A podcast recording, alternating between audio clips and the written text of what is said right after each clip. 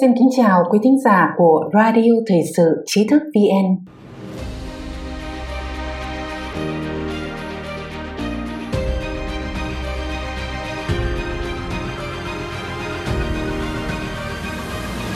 Hôm nay, chúng ta sẽ đến với bài viết Viêm phổi Vũ Hán phủ mây đen lên quan hệ EU và Trung Quốc. Một bài viết của Lâm Nghiên. Trước khi đại dịch viêm phổi Vũ Hán do virus corona chủng mới, còn gọi là virus chủng cộng tàn phá thế giới, theo những kế hoạch dự kiến cho thấy năm 2020 vốn là năm quan trọng để tăng cường quan hệ kinh tế và chiến lược giữa Liên minh châu Âu EU và Trung Quốc. Nhưng dịch bệnh này đã thay đổi tất cả. Ngày 5 tháng 5, Luke Markey của CNN đã công bố bài phân tích cho biết, theo kế hoạch hội nghị thượng đỉnh vào tháng 9 năm nay, EU và Trung Quốc sẽ có bước tiến quan trọng trong quan hệ kinh tế và chiến lược. Ít nhất đó là kế hoạch ban đầu. Nhưng những động thái của Đảng Cộng sản Trung Quốc đối với dịch bệnh viêm phổi Vũ Hán đã để lại dư vị mặn đắng cho giới chức EU. Từ tình trạng đàn áp tàn bạo của Đảng Cộng sản Trung Quốc với người dân Trung Quốc đến việc truyền bá thông tin sai lệch ở châu Âu, cuộc khủng hoảng này nhắc nhở về vô số rủi ro cho những ai quan hệ gần gũi với Đảng Cộng sản Trung Quốc. Theo kế hoạch, vào ngày 14 tháng 9 năm 2020, Thủ tướng Đức Angela Merkel sẽ tổ chức hội nghị thượng đỉnh tại thành phố Leipzig của Đức với sự tham gia của các nhà lãnh đạo EU và Chủ tịch Trung Quốc Tập Cận Bình. Giới ngoại giao Đức cho rằng địa điểm này được chọn vì mối quan hệ lịch sử giữa Đông Đức Vũ và Trung Quốc.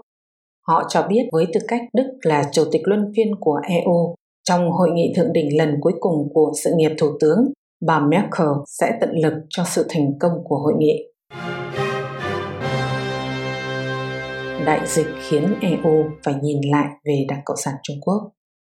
Maggie cho biết, thực tế đưa Trung Quốc lại gần EU trong các giá trị nhân quyền, biến đổi khí hậu và chủ nghĩa đa phương là kỳ vọng của chính giới EU.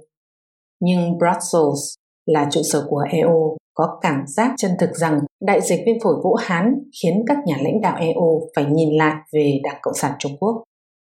Stephen Blockman, người phụ trách chính sách đối ngoại của EU tại Trung tâm Nghiên cứu Chính sách châu Âu CEPS, cho biết Tôi nghĩ virus corona mới luôn là một lời nhắc nhở cần thiết cho nhiều nước EU. Cho dù tiền của Trung Quốc có hấp dẫn bao nhiêu nhưng họ cũng là một đối thủ mang tính hệ thống. Blockman đề cập đến một thông cáo do Ủy ban EU ban hành vào tháng 3 năm 2019 trong đó mô tả Đảng Cộng sản Trung Quốc là một đối thủ có tính hệ thống trong thúc đẩy thay thế mô hình quản trị. Một quan chức EU phụ trách vấn đề đối ngoại cho biết, vấn đề ở đây không phải xem hệ thống chính trị nào phù hợp hơn để đối phó với virus. Đó là vấn đề một hệ thống cho phép tự do cá nhân hay là một thể chế độc đoán độc đảng. Markey chỉ ra nỗi thất vọng trong vấn đề này đối với Đảng Cộng sản Trung Quốc dường như đang lan rộng khắp EU. Cuối tuần trước, trong trả lời phỏng vấn tạp chí Dimanche, Le Journal du Dimanche của Pháp, chuyên viên đối ngoại của EU là Joseph Borrell đã cho biết EU quá thật thà trong giao dịch với Trung Quốc. Ông chỉ rõ Đảng Cộng sản Trung Quốc có cách hiểu khác về trật tự quốc tế. Tất cả những sự khác biệt này làm cho khó có thể tin rằng trong năm nay EU và Đảng Cộng sản Trung Quốc sẽ đạt được sự đồng thuận Dường như ít người còn tin rằng hội nghị thượng đỉnh ở Leipzig vào tháng 9 tới sẽ còn giống như kế hoạch ban đầu của Merkel cũng như nhiều quan chức EU khác. Velina Chakarova, Giám đốc Viện Chính sách An ninh và châu Âu của Áo, dự đoán hành động của Trung Quốc trong và sau dịch bệnh viêm phổi Vũ Hán sẽ tăng chia rẽ nội bộ các nước châu Âu về cách giải quyết quan hệ với Bắc Kinh. Bà chỉ ra có những chia rẽ trong EU về vấn đề có nên để cho các công ty Trung Quốc xây dựng mạng 5G hay không, cũng như ai có thể và không thể đầu tư vào các nước thành viên. Maggie nhận định những lý do này và hơn thế nữa khiến đông đảo giới chức EU cho rằng hội nghị thượng đỉnh ở Leipzig sẽ hoàn toàn bị virus corona làm lu mờ. Mặc dù ở một mức độ nhất định thì chuỗi cung ứng của EU phụ thuộc vào Trung Quốc, nhưng điều đó không có nghĩa là EU không thể gây áp lực lên Đảng Cộng sản Trung Quốc. Một nhà ngoại giao Đức cho biết, ảnh hưởng của Trung Quốc đang gia tăng, nhưng đây không phải là đơn phương, rõ ràng Trung Quốc cũng cần châu Âu. các quan chức Brussels hy vọng rằng điều này có thể gây áp lực đối với Đảng Cộng sản Trung Quốc về nhân quyền. Đối với EU, liên hệ với Trung Quốc không chỉ là vấn đề phát triển kinh tế, chuyên viên đối ngoại Blockmans nói tăng cường giao lưu với Trung Quốc mang lại cho EU cơ hội tăng gấp đôi các ưu tiên chiến lược của họ. Tuy nhiên, những lo ngại của EU về sự minh bạch của Đảng Cộng sản Trung Quốc trong đại dịch virus đã nhắc nhở mọi người về việc liên hệ với Đảng Cộng sản Trung Quốc thực sự có ý nghĩa gì.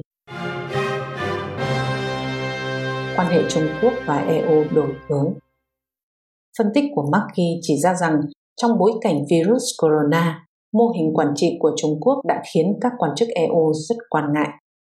Tháng trước, một báo cáo nội bộ của EU đã cáo buộc Đảng Cộng sản Trung Quốc truyền bá thông tin sai lệch về dịch bệnh viêm phổi Vũ Hán để tìm kiếm lợi ích chiến lược. Tờ Politico của Mỹ tiết lộ một trích đoạn từ báo cáo nội bộ của EU. Báo cáo chỉ ra rằng có bằng chứng cho thấy Bắc Kinh sử dụng phương tiện công khai và bí mật để thực hiện chiến dịch tuyên truyền thông tin sai lệch trên toàn cầu nhằm tránh bị thế giới truy cứu Bắc Kinh vì đại dịch viêm phổi Vũ Hán, qua đó cố gắng cải thiện hình ảnh quốc tế của Bắc Kinh. Markey nhận định giới chức EU rất lo lắng về hành vi của Đảng Cộng sản Trung Quốc. Bài viết chỉ ra một mặt EU không muốn bị ép trong cuộc đấu giữa Trung Quốc và Mỹ. Mặt khác, lịch sử gần đây cho thấy Đảng Cộng sản Trung Quốc là một đối tác không đáng tin cậy. Bắc Kinh đang gây chia rẽ giữa các quốc gia thành viên EU. Một bài báo của AFI vào ngày 19 tháng 4 đã tuyên bố rằng loại virus nhỏ bé không nhìn thấy này đang thay đổi sâu sắc quan hệ châu Âu và Trung Quốc. Cách đây không lâu khi trả lời tờ Financial Times của Anh, Tổng thống Pháp Macron nói rằng không nên nghi thơ khi nghĩ rằng Trung Quốc kiểm soát dịch tốt hơn nhiều. Rõ ràng có nhiều điều mà Đảng Cộng sản Trung Quốc không công khai. Đức kêu gọi một cuộc điều tra về nguồn gốc của viêm phổi Vũ Hán. Trong một cuộc họp báo ngày 20 tháng 4, Thủ tướng Merkel kêu gọi Trung Quốc nên có thái độ minh bạch về nguồn gốc của virus corona mới.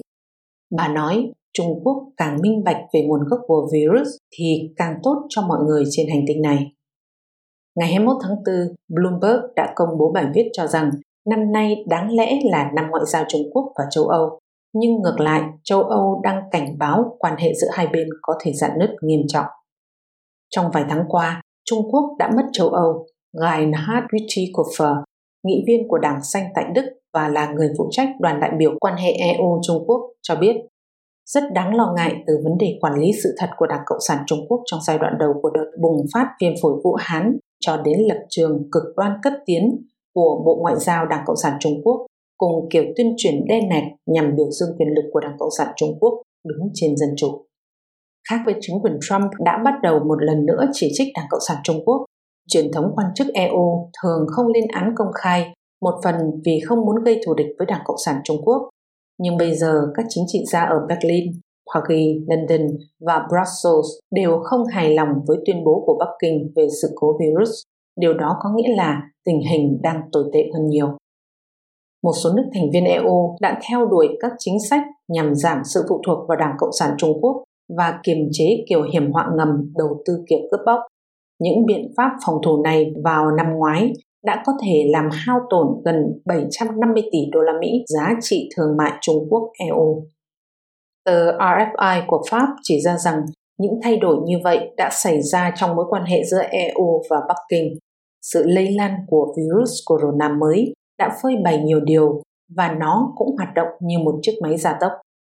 Trên thực tế, trong một thời gian, EU đã chủ trương một chiến lược thực tế hơn đối với Đảng Cộng sản Trung Quốc. Chuyên gia chiến lược Kurt Mong của Pháp chuyên về vấn đề Đông Á và Trung Quốc chia sẻ ảo tưởng có thể có đồng thuận và tin tưởng lẫn nhau giữa châu Âu và Trung Quốc đã biến mất từ hơn chục năm trước rồi. Thông tin cho biết, điều khiến EU lo lắng hơn nữa là thái độ của các nhà ngoại giao Đảng Cộng sản Trung Quốc họ gây ảnh hưởng tại Liên Hiệp Quốc, lấp đầy khoảng trống mà Mỹ để lại, hoặc trực tiếp hoặc gián tiếp giành các vị trí quan trọng, có thể thấy rõ trong Tổ chức Y tế Thế giới và Tổ chức Lương thực và Nông nghiệp. Trong một bài phát biểu về an ninh quốc phòng vào tháng 2 năm nay, Tổng thống Pháp Macron xem Trung Quốc là chủ đề chiến lược. Ông xem việc thúc đẩy lại cấu trúc châu Âu là nhiệm vụ ưu tiên của ông. Ông cũng rất bất mãn trước việc Bắc Kinh thúc đẩy quan hệ EU-Trung Quốc thành 17 cộng 1, thành viên mới là Hy Lạp. gây chia rẽ châu Âu.